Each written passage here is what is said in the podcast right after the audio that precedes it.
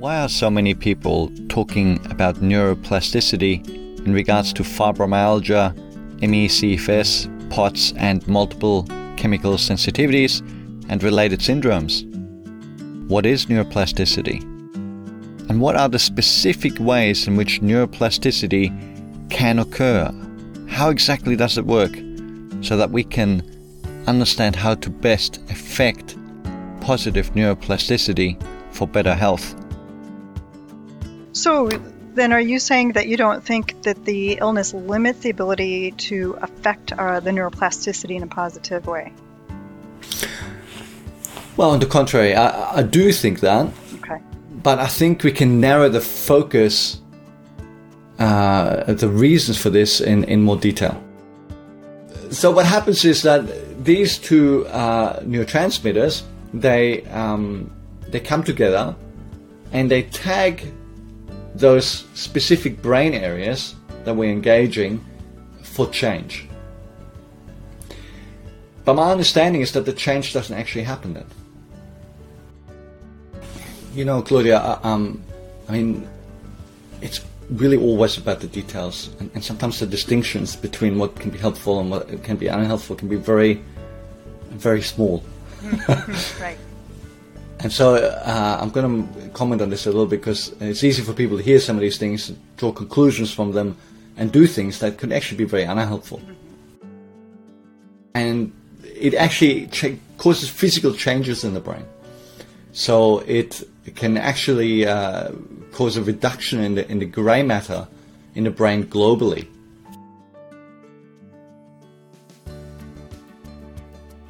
That's some of what we discuss in this episode, as well as central sensitization and how it applies to more than just pain. Welcome to Wisdom from the Other Side, a podcast about recovery from fibromyalgia, ME, CFS, POTS, multiple chemical sensitivities, and related syndromes. I am Dan Neuffer author of CFS Unraveled and the creator of the ANS Rewire recovery program. I've spoken with hundreds of people that have recovered from these illnesses, as well as doctors, researchers, and many other healthcare specialists. And this podcast is here to share that knowledge, to inspire and support you, to empower you on your personal journey of recovery and to help you thrive. Just a short but important message regarding the content of this podcast. The ideas, concepts, and opinions expressed in this recording, website, and associated media and products are intended to be used for educational and information purposes only. Nothing presented is intended to replace your physician, nor are they a substitute for medical diagnosis, advice, or treatment. This podcast is provided with the understanding that the authors, guests, speakers, and publishers are not rendering medical advice of any kind. Joining me again today is Claudia. Hi, Claudia. Hi, Dan. I'm thrilled to be back. Yeah, well, you're saying uh, just before we started that it's pretty hot where you are, and uh, as you can see, I've got my sleeves rolled up, not just for tackling the the uh, big topic of neuroplasticity, but my air conditioner's on the fritz. So, oh my gosh. So we'll both be sweating through this yeah. podcast. All right. it's the perfect topic for that. Absolutely, absolutely. Well, so, a lot of people are uh, talking about neuroplasticity these days. Yeah, it's a and, hot topic. Um, yeah, so I felt it uh, was very important for us to to address this, uh, and especially in the context of of ME/CFS and, and fibromyalgia. So yeah, so why are we talking about neuroplasticity for these particular illnesses anyway? Well, neuroplasticity is really all about how the brain can change. Now, in in POTS, for instance, it's widely recognized that the illness is caused by dysautonomia, by dysfunction of the autonomic nervous system. But with ME, CFS, and fibromyalgia, it's only we're only starting to come around to this view now in the wider medical community and, and research community. So um, really, if you even go back to when CFS Unraveled was published, and you looked around most of the websites, it was considered a complete mystery. You know, whereas now people are recognizing more and more it's a neurological illness, uh, which is a little surprising because the World Health Organization actually classified chronic fatigue syndrome as a neurological illness. I think, goodness, going maybe back as far as the 70s or 80s. Yeah. Um, and so, if the problem is with how the brain is functioning, um, or, or how the brain's behaving, uh, to create these really um, upsetting symptoms, you know, real physical symptoms, and the question is, well, how can we fix that? And the answer is neuroplasticity.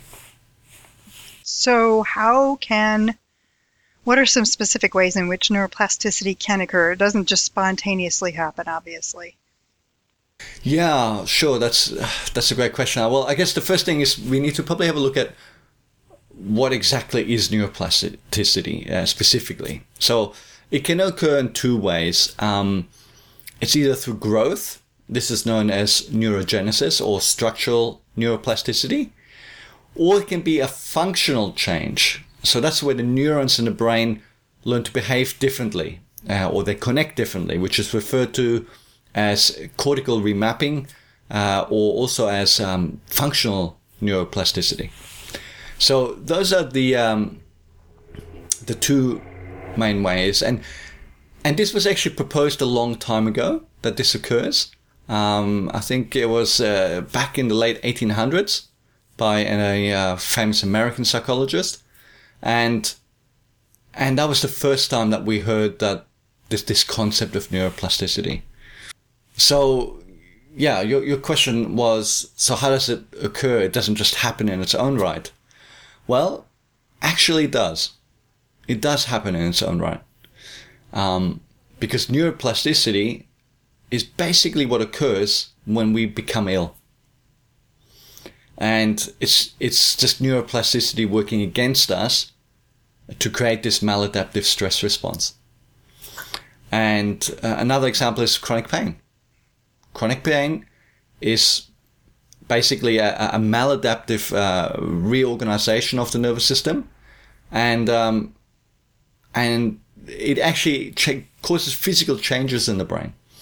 So it, can actually uh, cause a reduction in the in the gray matter in the brain globally, um, as well as in, in some specific regions, including the prefrontal cortex and the right thalamus. And those are interesting areas of the brain. Mm-hmm. And, and, and they'll, they come up often when we're talking about recovery from this illness as well. So that's how neuroplasticity can occur when it's working sort of randomly and working against us.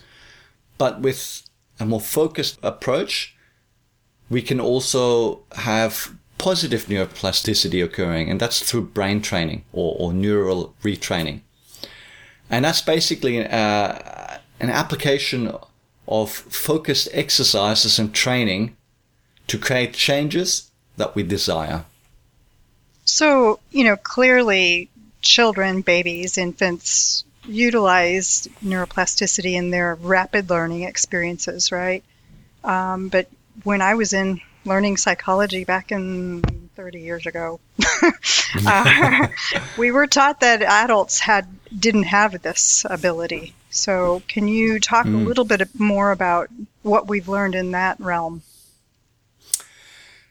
Yeah, look, um, um, this similar question came up in an interview I gave recently, actually, and you know, so true what you're saying about children. I mean, uh, when I think about my own children, um, now I never taught them how to speak German, right? My, my German is very rudimentary. But I remember when they were little, you know, uh, four, five, six, seven, eight, and I'd get them to try and s- say some German words. They'd just mimic it perfectly. Yeah. Like, you know, it was like really clear. And, and then some years later, um, once they were in the teenage years, they'd try and say something in German and it'd be like rah rah rah rah rah, yeah, Yeah. you know, with the with the Aussie accent uh, really thick, and they just couldn't get their mouth to do it. So it's true. You know, in the, in the early years, we have a tremendous amount of plasticity. Um, in fact, I think it's we have a high level of plasticity, uh, really, even until our early 20s and and people can learn multiple languages without any accents um, quite easily. Whereas after that, it becomes much more difficult to do this. And so, yes, doctors had basically and, and medical science had thought there is no neuroplasticity in adults. And um, one uh, very notable scientist, often referred to as the father of neuroplasticity, uh, is Professor Michael Merzenich. And he really championed this idea that neuroplasticity occurs in adults. And he had research and findings that would show this. But it was such a, uh, uh, there was so much resistance to this possibility that he'd have to find, he, he'd use, um, how do I say this, politically correct wording. you know, he would find other words to describe the fact that there was neuroplasticity going on in, in, in, in adult brains and uh, basically saying that there appears to be changes in how the brain is functioning or something like Right, this. right. Uh, because because whenever he said it, it, there was just yeah, there was a lot of resistance. So he really fought hard for this, and and you know the evidence kept mounting. But even with a lot of evidence, there was a lot of resistance. And medicine doesn't like change No. to its belief structure. Right. And um, but in the end, uh, amazing amazing things happened. Um, you know, the, the, these understanding of cortical remapping even led to development of things like um, like cochlear implants. Well, and you know that I was an audiologist for about a decade, and you know, in treating patients with hearing loss, whether it's with hearing aids or cochlear implants, either way, you have to have a firm understanding of neuroplasticity. Uh, in a Mm. person who's developed hearing loss over a long period of time, progressively, their auditory cortex hasn't been exercised in some time, right? So when you send that signal in suddenly, that you they need the time to really learn. The brain has to relearn what to do with those messages. Otherwise, it's, it comes through as garble.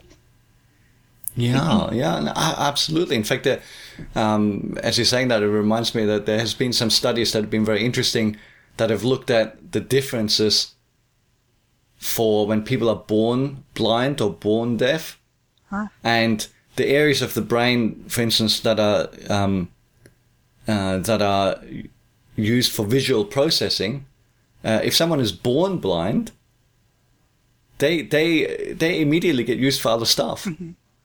So the brain just goes, well, you know, uh, I've got empty real estate here. I'm, I'm using this, Right. and it, it uses it specifically for hearing. It's a recruitment Right. of, of sorts, right? Recruiting those neurons for another purpose. That's right. It's such a That's right, and that's why people thing. get. That's why people can get like super hearing, if you like, yeah. right? Uh, because they're actually using more of their brain to do the hearing. Right. Uh, in fact, I remember there was a uh, uh, a young African American chap who who uh, was blind, but he'd go out in the road skateboarding, and he used echolocation like a bat. Wow. That's incredible. So he'd skateboard down. The, I mean, think about skateboarding. You know how dynamic it is. You see a pebble, you're on your face, right? yeah. and he would skateboard down the road, and he'd just go like this. Yeah. And from that, he would hear the echo and he'd know if there was a pole or a wall. I mean, you know, it's one thing to say, oh, yeah, I could kind of see in inverted commas with with hearing. Right. But I mean, skateboarding's got some speed associated to it. There's a lot of confidence. A lot of risk. Yeah. Yeah. But that is There's a, a fine example of neuroplasticity. That that is. Mm. excellent. Um, Yeah, you know, I. I had come across uh, an article that suggested that there are physical changes in brains between meditators and non-meditator non-meditators. So, is that an example of neuroplasticity in the brain? Yeah, that's been suggested, but I think here you've really got to make sure that you stay scientifically valid in, in your uh, approach because correlation does not mean causation. Um, uh, I think um, uh, the study you're referring to um, let me just have a look here, just a moment. I think that was done actually, possibly in New Zealand, uh, around 2009, mm-hmm. and um, they basically found that there was um, there was uh, I think greater volumes of gray matter in the hippocampal and and, and frontal volumes of the brain in long-term meditators. So uh, I think Harvard did a similar study right. back in 2005, and they also found that this there was this correlation um, that they that these long-term meditators had more more gray matter in the insula and the sensory regions, like the auditory and sensory cortex. But like we said, I mean, you, you could say, you know, eh, correlation is not causation. Mm-hmm. So maybe people had these differences in their brains, and maybe that's why they'd like to meditate. Right. Um, so what was more interesting is that um, uh, Harvard then did a follow-up study some years later.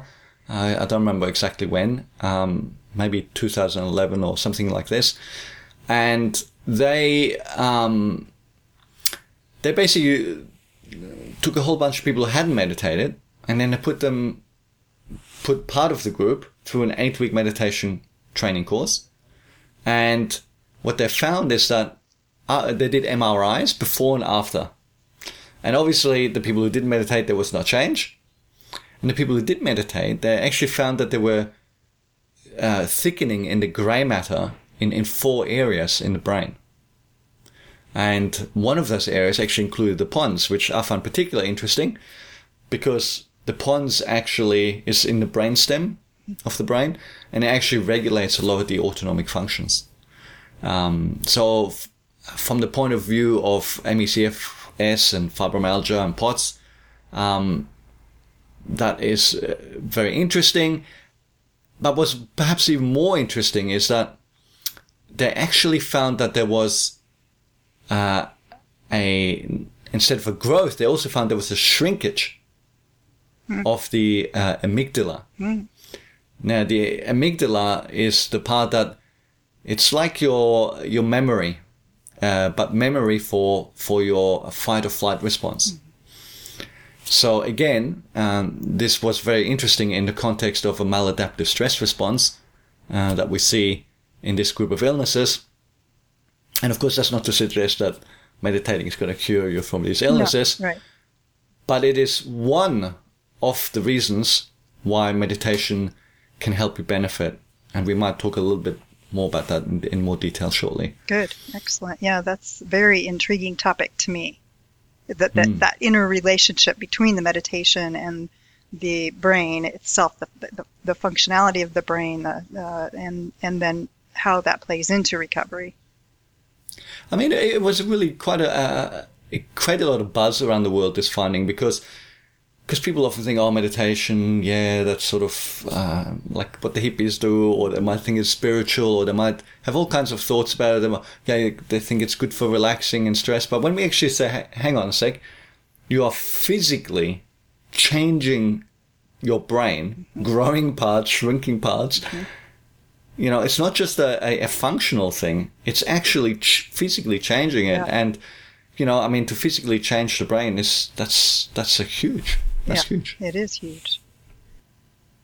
So, Dan, does neuroplasticity, utilizing neuroplasticity in the recovery process, does that imply that the illness is psychological in nature? It, doesn't. Can you talk it, about really that doesn't. for a minute?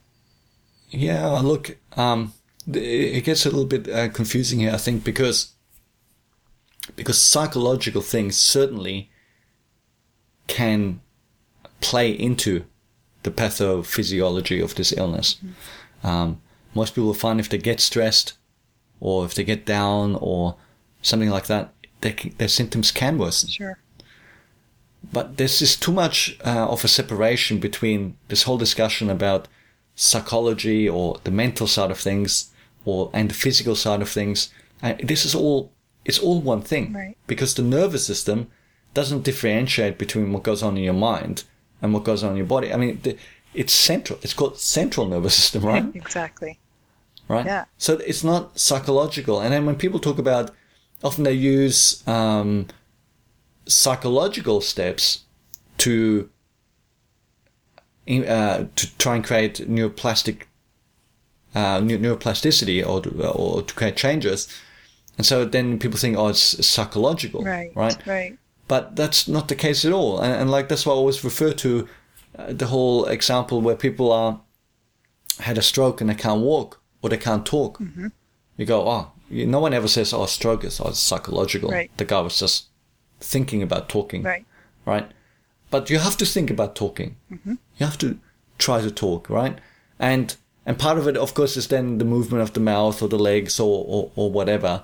And so I think that's easier, right? But you can't move your autonomic nervous system. That's not obvious, Right. right? And, and, and so therefore, because because there's not this obvious physical uh, uh, uh, part involved in, in some of the training that people do. Uh, certainly, we talk about that in ANS Rewire, but but in, in, in uh, most brain training probably doesn't have that uh, outside of uh, physical rehabilitation Right. work. Um, I think people get this idea of it being psychological, and and we're really talking about functional changes in the brain, uh, both physical changes and functional changes. Uh, and once these changes occur, there's a change in function of the brain, and then we don't worry about it anymore. Right. So you, let me ask you: Do you do the brain training exercises that are taught you in the program? Do you still do them every day to stay well? Oh no. Gosh no. Uh, I mean, occasionally, i if an unhelpful thought pops up, as they do in life in all people, I know what Yeah. to do with it now. I have the experience to deal with it. Sure. But um, no, on a daily basis, no, not at all. But see, now I would say that is psychological. So the very training processes that you use to create a physiological, neurological change to affect neuroplasticity, Yes. now you might use that for a psychological benefit. Absolutely. Right? Yes. So now you can say, oh, that process or, or that aspect of that process, oh yeah, that's psychological because actually maybe that is, right? Yeah. But when we're doing the recovery, uh, that's not the that's not the purpose. That's not what this is all about, uh, and and that's why it's why recovery has so many different aspects to it, right? Right. Because we we're trying to make a whole change to how the nervous system is stimulated, uh, dare I say, assaulted. Yes. yes. Good word. Yeah. Yeah. So thanks for asking that question. I think that's a really important point and a real big misconception uh, in in the uh, CFS fibro POTS community. Yeah, I do too. And I think that was an excellent clarification on your part. Um, so I have collected some questions from people who contact me because of my recovery. And, and so I'd like to ask you a couple that are related to this topic of neuroplasticity.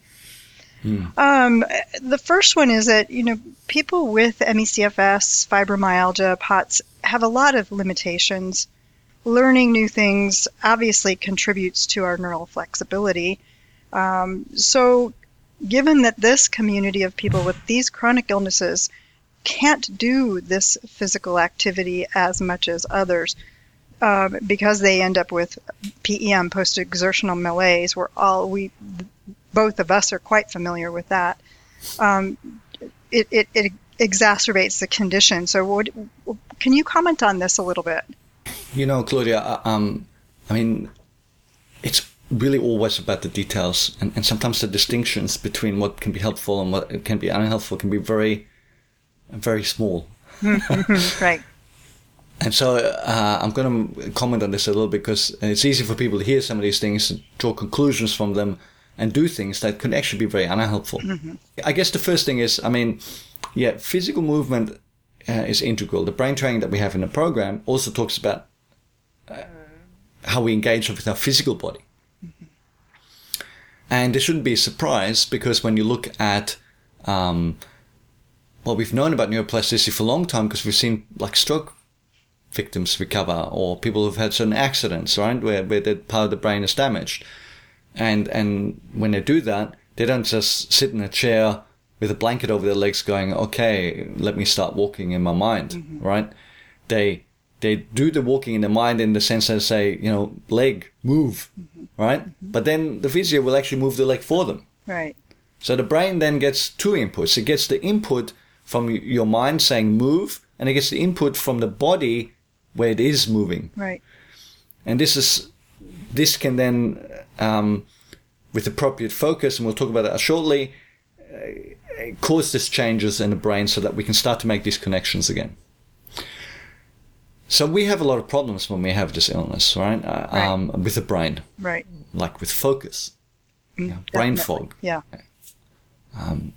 difficulty hearing, you know, with stimulation, right? Um, all these kind of things, and and with all of these uh, things in in play, um, it can be easy to say, "Oh, I'm going to work on this. I'm going to get my brain to start focusing. I'm going to do puzzles, and I'm going to, you know, play games, and I'm going to." You know, they have like uh, brain, brain training uh, things on the internet where you can try and make your brain better and stronger. But we've got to understand you, you, you're not like a stroke victim. Right. You haven't had the part of your brain die and need to remap your brain or something like this. You have a dysfunction, and uh, the reasons why we have things like um, brain fog is, is complex, and uh, it's not necessarily because you can't do it, but because your brain and you because you've depleted Right. right? Your brain is not it's not in a in a state where it can do this this work, and so pushing your brain can actually be unhelpful. So then, are you saying that you don't think that the illness limits the ability to affect uh, the neuroplasticity in a positive way? Well, on the contrary, I, I do think that, Okay. but I think we can narrow the reasons for this in, in more detail. Okay. How, how so? Can you explain that? Well, uh, we have to probably understand a little bit more about how and when neuroplasticity occurs um, and how that works. So let me start off by saying, you know, I'm I'm not a neuroscientist. Yeah.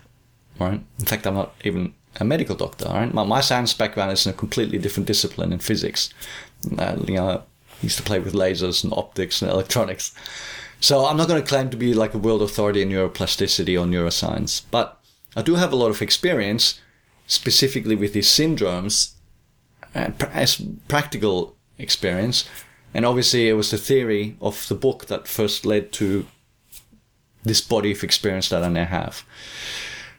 So I will share some of my thoughts, and I will try and bring them in as best as I understand them, uh, and and in relation to specifically this group of illness. So let's let's talk about exactly how this happens in the brain.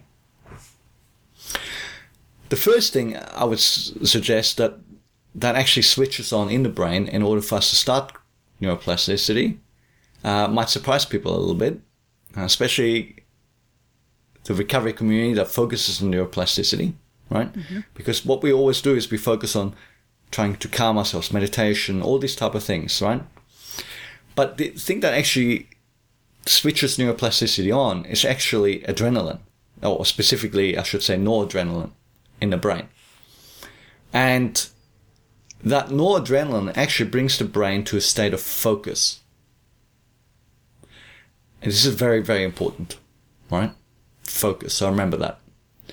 Then there's a second neurotransmitter uh, called acetylcholine. Now, this is a very important part of the ANS, acetylcholine. It's actually um, the primary neurotransmitter of the parasympathetic nervous system. Uh, I think it's actually um, a a result, uh, like an output of the parasympathetic nervous system. Um, so it actually is a, is a neuromodulator. It, it, pr- it promotes REM sleep Okay. but it's also used in the sympathetic nervous system, right? Uh, and and the, obviously, the parasympathetic and sympathetic are the two main areas uh, of the autonomic nervous system that we tend to speak about. There's a third third part that no one seems to care Yeah. about. No. Right.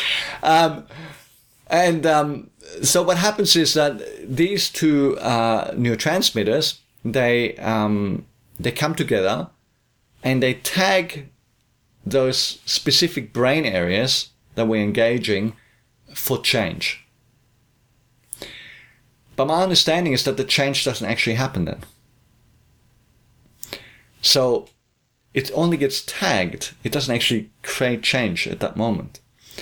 The actual change to the brain and how it functions happens subsequently when we're sleeping.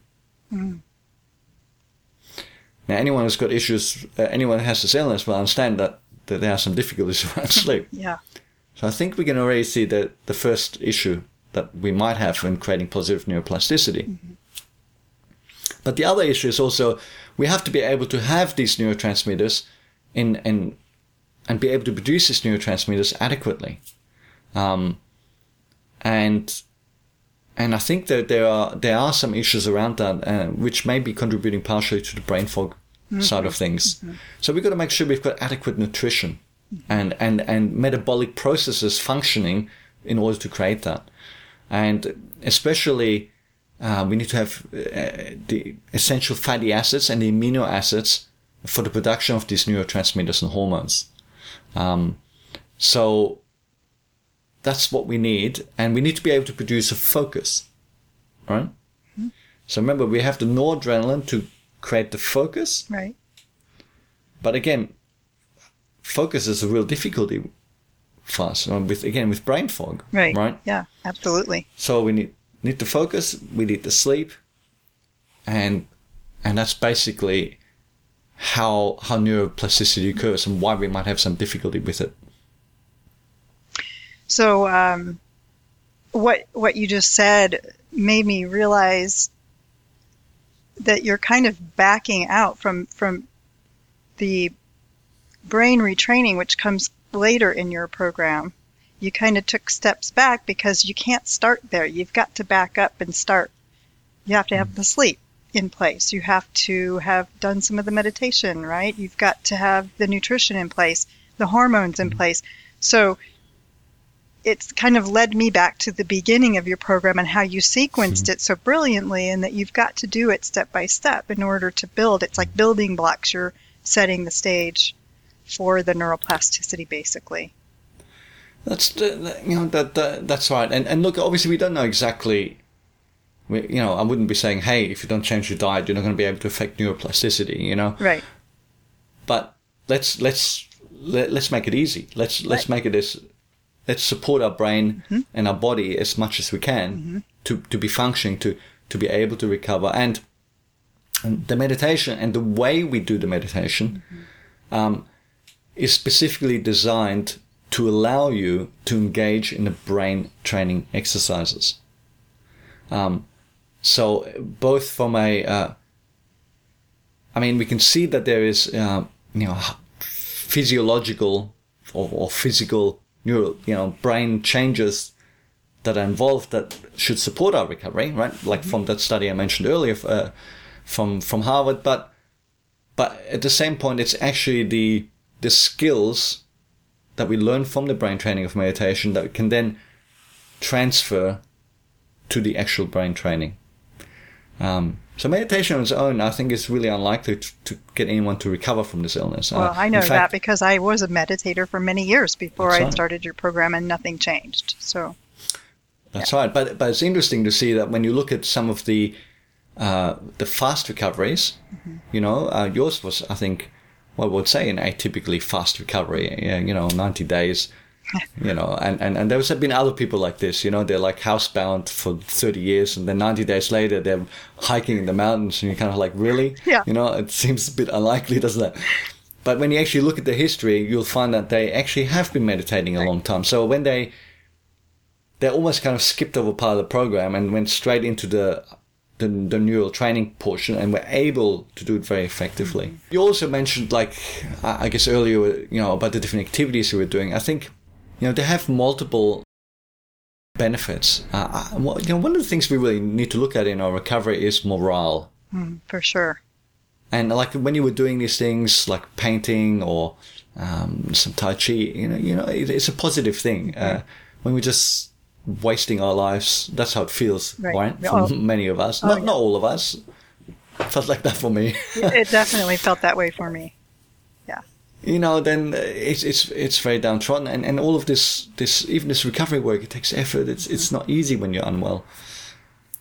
so it's there for morale, but it's a little bit more than that. I, I think it's actually neurologically important for neuroplasticity to occur. Mm-hmm. And probably the best way to explain that is because there's really a third neurotransmitter at work. And that neurotransmitter is dopamine. So many people have heard dopamine. It's it's like the reward neurotransmitter. That's how often it's Yeah. how, how it's uh, described. But but dopamine actually is involved in a whole range of of functions, uh, including autonomic function. So you know, regulating your heart rate, your kidneys, uh, as well as attention, pain processing, right? And and so what happens is you do some positive things. It's like feedback to the brain that you're on the right track. And this is again why I'll talk about in in the program about building recovery momentum. You know, why we want to have some positive experiences, um, because you're doing something and it's working. Of course, you're going to be more motivated to keep going, right? Yeah, definitely. As, so that's sort of from the just the logical, common sense way of looking at it. But neurologically, what dopamine does, do- dopamine actually acts as an, as I understand it, as a uh, like a down-regulating force for for noradrenaline, right? So if you need neuropla- you see, noradrenaline doesn't down-regulate itself. Right. Okay. So it's like out of control. That's probably why people feel, feel so wired. Right. You know, tired and wired. Tired and wired. Yeah, Um, for sure. Most hormones will actually down regulate. So the brain or and, and the body will go, hey, this hormone is like we've pumped out too much of this. It sees that, right? And it says, okay, I've got to reduce the amount of this hormone. This doesn't happen with noradrenaline. And so uh, that and, and then what's that going to lead to? That's going to lead to like a burnout, if you like, in in uh, and there's only so much noradrenaline Right. that you, you can deal with, right? Yeah. And and so in order to sustain your focused effort, dopamine will actually bring that noradrenaline down, uh, and it will balance this to allow you to have sustained focus. So no, dopamine is is the third, I'd say the third important uh, neurotransmitter that really allows this this process of neuroplasticity uh, to be sustained. So by Yeah. engaging in something that we find joyful, we can uh, allow the body to create that dopamine response to do what you're explaining. I think I think so, absolutely, uh, and and uh, you know, like I think it creates at least the environment for that to happen. Right. Yeah, Right. I mean, ultimately, I think what we really want is that strong reward. You know, like I'm doing the brain training, and I'm getting better because now you've got that connection, Right. and the dopamine hits right, connected to that process, and I think that that is that that, that is very very powerful. And this is why sometimes you see this. You know how we spiral down over the years with this illness. Yeah. This is how why sometimes people spiral up, right? So once they start and they get some recovery momentum, sometimes it's a bit tricky for them to get started. Right. Uh, in my experience, many people Okay. there's things that stop them sort of getting going. Mm-hmm. But once we get going and we see it's working, it, it kind of snowballs. It's a Yeah. momentum. I remember that feeling. It's a great feeling. Yeah. And I love that you said snowballs because that that was the vision I had exactly was when you're making a snowman. You start with the Yes. small ball of snow, right? And you roll it down and as you roll it and roll it, it just becomes bigger and bigger. And that was the feeling I had was that momentum. Yeah. Yeah. Yeah. Uh, abso- absolutely. And um, yeah, so I think we need to take sometimes a little bit of a of a wider approach with, with our whole neuroplasticity focus. Yeah. Um, it's it's not just about the actual brain training; it's about the environment that we create, uh, and it's also about the physical side of things. You know, which we speak about quite a lot in the body. I think a lot of brain training tends to be very much just mind and psychologically focused, uh, and that's fine. I'm not saying that obviously that the illness is psychological or anything, but um, it, it, it's just a uh, a method or an opportunity to create change in the brain. Right. Um, but I think we should not ignore the other opportunities to foster neuroplasticity. Um, so, will you explain a little bit about how ANS dysfunction can lead to central sensitization in ME/CFS, POTS, and fibromyalgia, Mm. like, eh, through neuroplasticity, uh, neuronal responses, that that sort of thing? Look, um, I actually like the way you asked the question. Uh, um, in ME/CFS, fibromyalgia, POTS, multiple chemical sensitivities, yeah. right? You can add that. Yeah. Um, it's it's. I'm saying this is all one illness. We tend to when people talk about central sensitization in this illness community, uh, people always think of pain, Right. but actually, um, central sensitization is is really not just for for pain. It's about all uh, nociception, right? It's about all um, uh, uh, sensing and encoding of of stimuli that could potentially be uh, damaging or noxious, right? That's why we see multiple chemical sensitivities. Right. Right? So multiple chemical sensitivity is central sensitization, in my view, just as much as that light sensitivity. Right. Um, um, Sound. you know, yeah, but even physical, you know, the t- uh, allodynia, Mm-hmm. pain, but even IBS, Mm-hmm. right? Yeah. IBS, Oh yeah.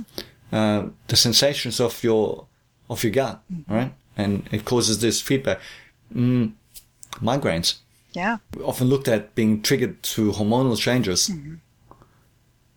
But is it the hormonal changes or is it the way your body responds to those hormonal changes? Right. Because when they've looked at that specifically and looked at, um, uh, you know, ladies who have that change during the month and, and the different profiles, they actually, it, it's not, there's not as much correlation as you'd think, right? Um, so some some people don't have these abnormal hormone profiles and still get the migraines, and some people have them. Uh, and and so or, or some people have them and they don't get migraines. Right. So there isn't this full correlation, and, and I guess what I'm saying is that the issue isn't so much the hormone change; it's when the hormone change occurs, um, because obviously everyone has some hormone change, every lady over the, the period of the month. Yep. Then, then it's how the brain reacts to that hormonal change. Right. So somehow the body is perceiving it that as a threat. Some somehow this this, this is not right. We must do something about this. Absolutely, and and it, look, uh, I, I'm happy to admit this mistake, if you can want to call it that. Um, in ANS Rewire, you know, I, I built this all on the theory that I had postulated.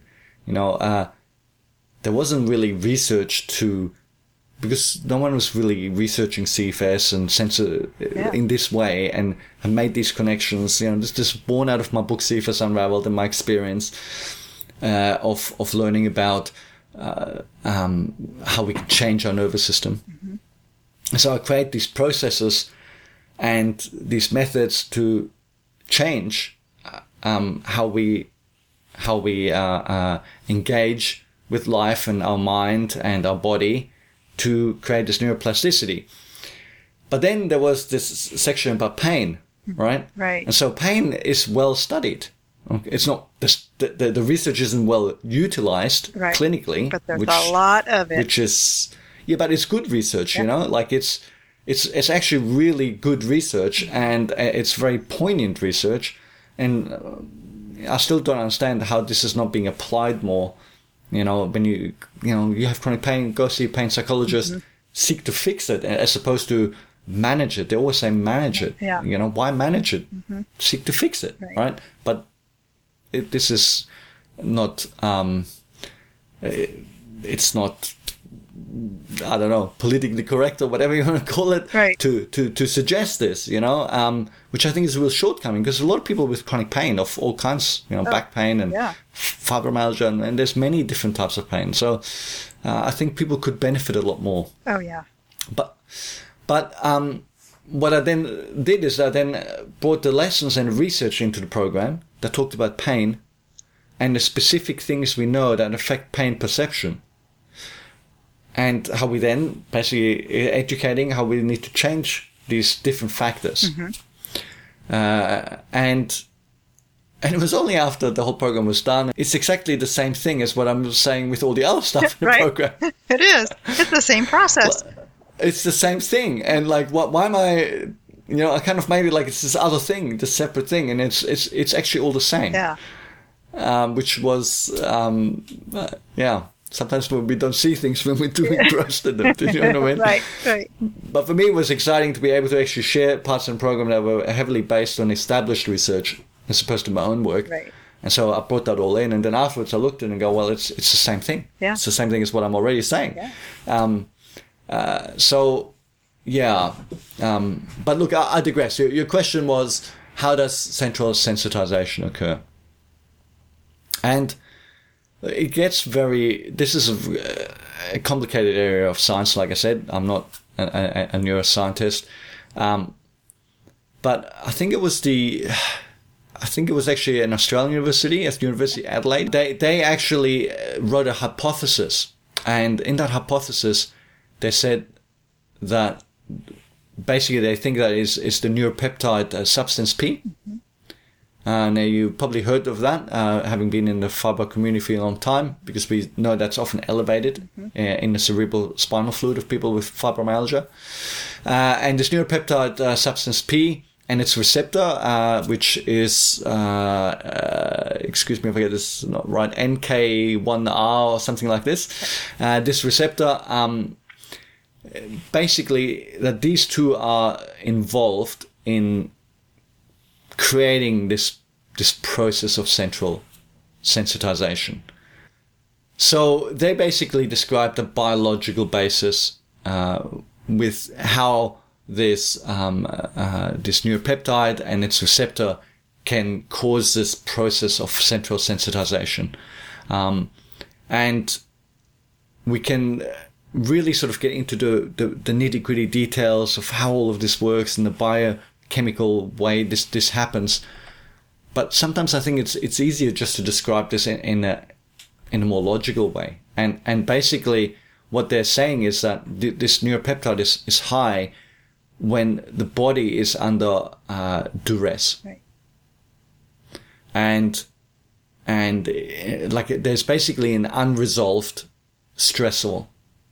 Um, and anyone's got this illness knows that this it's very not just psychologically but physically you know there, there's so much going on in the body that's not working this is all interpreted by the by the body as a stressor uh, let alone the psychological ramifications right Right.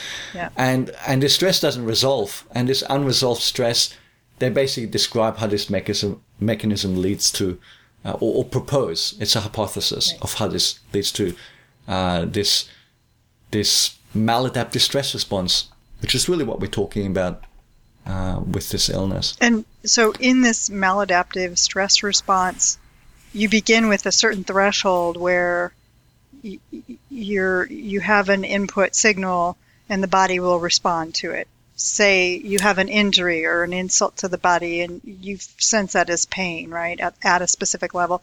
But over time, with central sensitization, if I'm understanding this properly, that threshold gets lower and lower, so it takes less and less input for that same response to occur, correct?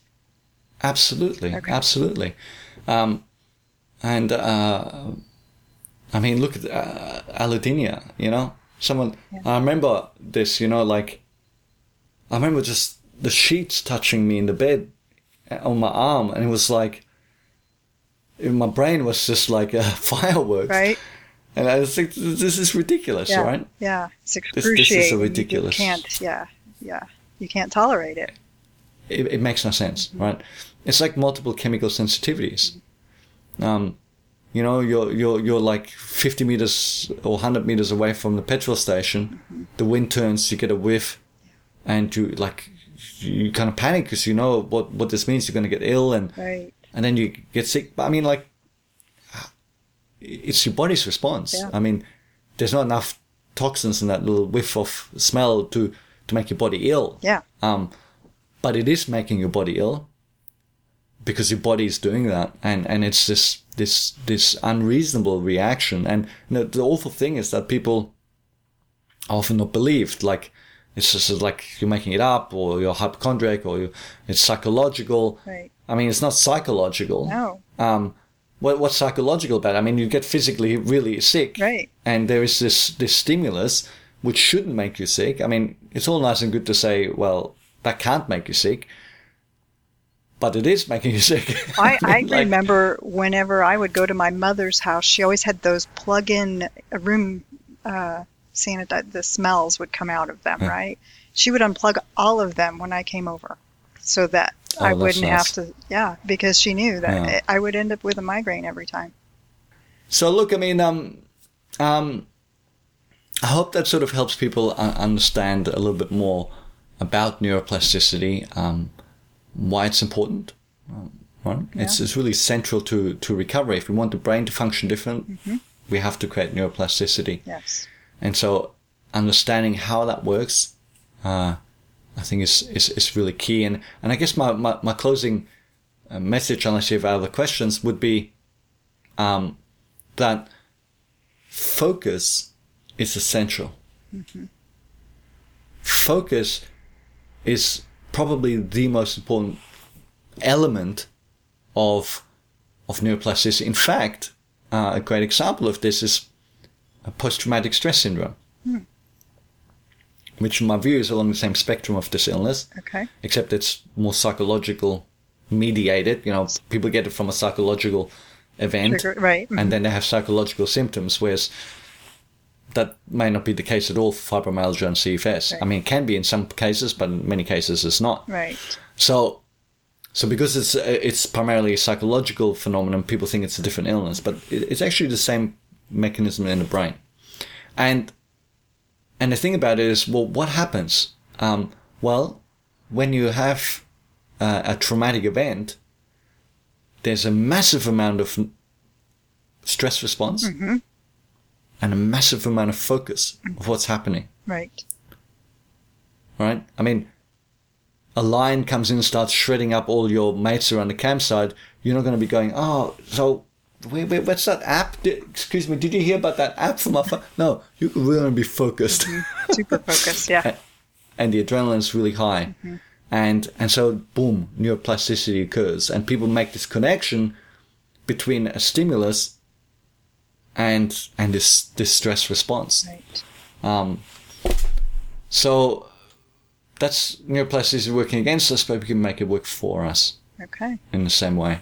And we know that uh, the limitations that we have with these illnesses won't um, keep us from affecting neuroplasticity positively. And we know that age won't keep us from doing so. So, uh, Yeah. good. Yeah, this is a, a question I, I was asked again recently. You know, is age or how long you're sick, or if you have a particular expression uh, of the illness, or uh, they had all kinds of questions along this. Um, these uh, I can put a link in underneath to that interview. Um, cover some of the same topics as here, but yeah, look, my experience. I've seen all people recover from all kind with all of these things. I've seen people who are older recover. I've seen people who have been ill for longer. Um, I, I might have, uh, no, not, not I might have. I would have when I started this. When I did my initial research, I wrote the book. I would have said, yeah, look, it's much harder for someone to recover when they've been ill for longer because, you know, those neurons are it's more ingrained. It's like a super highway for the brain to function that way, and therefore it'll be harder and take longer. Uh, logically, uh, um, there's a real basis for making that argument, um, and and maybe there is research to back that up. I, I, I, I'm not really sure, to be honest. Um, but from my experience, that my experience does not support those views that I used to have because my experience has shown that I've seen people who have been, you know, really ill for a long time, people who have been uh, um, in their 70s uh, and 80s. Wow. Um, uh, I've seen uh, these people recover. I've seen also people who've been very severely ill. Um, I've seen people uh, who, with with all situations. So I, I don't think it's um, I, I, I don't think we should ever limit anyone's uh, uh, hope I was uh, for for recovery. Uh, can there be things that might make it harder? Yes. Can there be things that are unhelpful? Absolutely. Does everybody have a quick and easy recover recovery? I wish. yeah, I wish right. too. Um, is it always obvious what's wrong? No, it's not. It's not always obvious what, what what's going on, um, because because also psychological things can impact us with this illness. Sometimes we don't even know what that they're there or what's going on, right? Right. Um, and similarly, sometimes physiological things that are perhaps not recognized. Um, these can all trigger the nervous system. So uh, that's why that's why I think in order to affect positive neuroplasticity, a multilateral approach makes more sense. That's fabulous. yeah. Yeah, because if we change the way our bodies operate, if we remove the distractions, okay, like if, if if if you've got an out of control candida infections and and your guts are rumbling and all of this, well, there's some of your focus gone straight away, isn't it? Mm-hmm. Right. All right. Yeah. Yeah. there's some of your focus gone straight away. Yeah. So if we can do whatever we can to help the body recover and heal, then our ability to focus to affect positive neuroplasticity, in my view, is is is enhanced. Brilliant. This has been really uh, full discussion, I think, on a very interesting topic to me. So thank you. Um, what, where, where would you send people at this point if they're interested in learning more?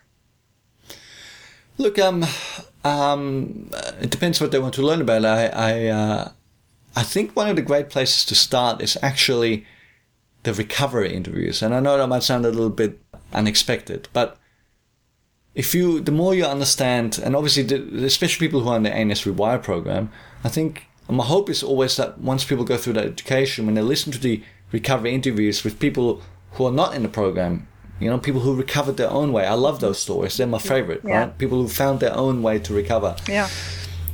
when you actually listen really carefully, now that with that new knowledge, mm-hmm. and you listen, you will see that these people actually engaged in what you would call brain training exercises, Right. right? They changed how they related to the pain, the meaning of the pain, the way they focused on things, right? And I, I, I, I tend to ask these questions because uh, I understand how the dynamics of the illness works. Right. Uh, sometimes the inter- interviewee doesn't think that they're very important, Right. right? Right. Because they may find that they've they, they attribute their recovery to something else. Hmm. But when you actually listen, you, you, you will see that. So that's a great place to start. Obviously, people interested in the ANS Rewire program can have a look at the uh, introductory uh, lessons, and um, yeah, I think uh, I think that, that that's probably a good starting point. Great. Thank you so much for all of this Yeah. information. It's very valuable. Yeah, thank you, thank you for your excellent questions and uh, your own personal uh, uh, input and experience uh, with uh, with neuroplasticity. I guess you studied it all those years as an audiologist, and suddenly you found that it had a much better application for you personally. Funny how life is, isn't it? Absolutely. Well, thanks again, uh, Claudia, and uh, uh, I look uh, forward to uh, catching up with you at, at a future podcast. Same here, Dan. Thanks. Thanks for tuning into this episode of the podcast. We hope you felt supported by it. If you have any questions, feel free to reach out to us via cfsunravel.com and make sure that you subscribe to the podcast on iTunes or wherever you listen to it. And you can leave a comment and a 4 or 5 star review if you feel so inclined.